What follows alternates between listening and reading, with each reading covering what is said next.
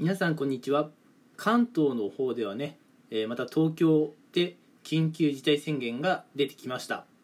関西大阪の方でもね、えー結構感染者数が多いということで緊急事態宣言がねという話があります。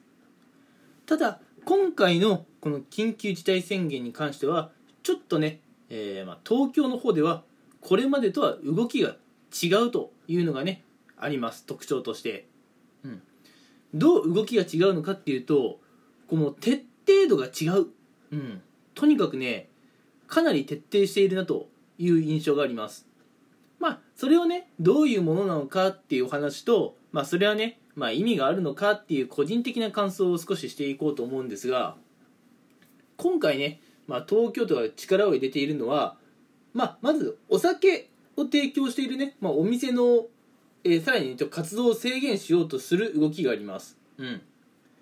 まあ、お酒を出していないお店であれば、まあ、時短営業とかになってくるんですが、まあ、お酒とかを出しているとね、うん、ちょっとまあ営業停止停止という言い方が正しいか分かりませんがね、まあ、自粛してくれという徹底度合いです、うん。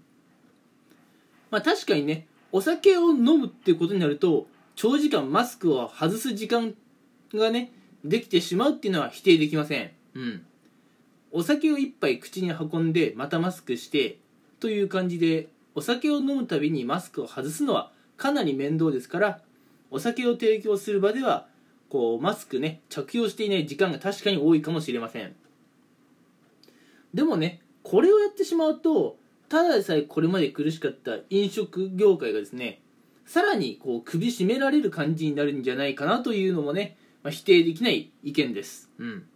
実際ね、まあ、国の方から飲食店をね営む、うん。まあ、個人経営の方とかね、まあ、チェーン店でもいいですけれども、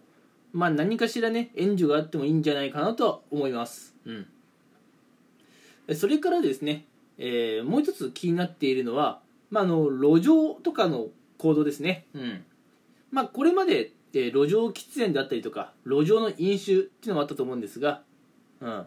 まあ、これをね先ほどの話にもちょっとありましたね、うん、やっぱお酒とかを飲む時間が増えるとマスクを外す時間が増えるというところで路上でもねやっぱりそういったことは変わらないのかなと、うん、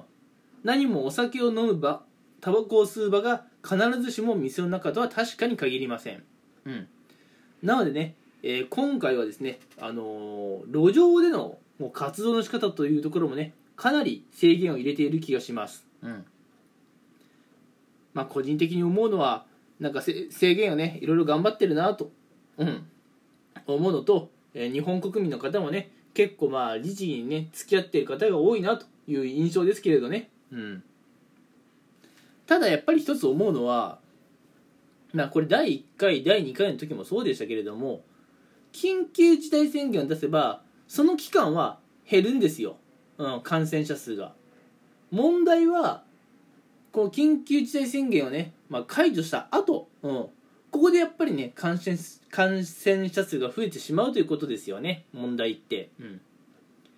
今あの国がやってる取り組みって緊急事態宣言中にいかに感染者数を減らせるかというところに力を入れているだけであって、うん、まだね、えー感染者数が減って緊急事態宣言が解除された時にどういう、うんまあ、アクションを起こしていくのかというところがね全く、えーまあ、考えが出ていないかなというのが個人的な印象です。正直このままだと4回目5回目6回目の緊急事態宣言もなきにしもあらずなんじゃないかなとは思います。うん。皆さん緊急事態宣言が出れば嫌でもうん嫌でもねあ感染者数減ると思うんですよ。それは皆さんの生活に何かしらの制限が加わったからです。でも問題は緊急事態宣言が解除された後もね特に制限がない皆さんの生活に制限がない時にいかにね感染者数を増やさないかという取り組みが必要なんですが、うん、残念ながらね、えー今日本では、まあ、こういったところが足りていないんじゃないかなというのが個人的な思いです。まあ確かにね、うん、まあ宣言を出してでも感染者数をね減らすということはこう医療崩壊とかをね招かないようにするためにも必要な策だとは思うので、うん。まあ、国がやっていることをもちろん全否定するつもりはないんですが正直それだけではダメだよねと思わずにはいられません。というところです。はい。まあ皆さんもね、えー、緊急事態宣言が出ている出ていないかかわらずうん。まあやっぱりね当面はこうまあマスクをするとかね、うん、アルコール消毒をしっかりするとか、うん、そういったところをねしっかりしてもらえればねまあいいんじゃないかなとは思います。ということで皆さんまだまだまだまだ大変な日々が続くとは思いますが、えー、まああまりね何でしょう根詰めすぎないようにというかね、うん、日々のコツコツした努力を継続していれば、えー、コロナにはかからないと思うので、うん、皆さんねまあ長期戦になるなということは想定した上で日々ねコツコツの取り組みをやっていきましょうと。いうところで今回はこの辺で、えー、終わりたいと思います、えー、聞いてくれてありがとうございました。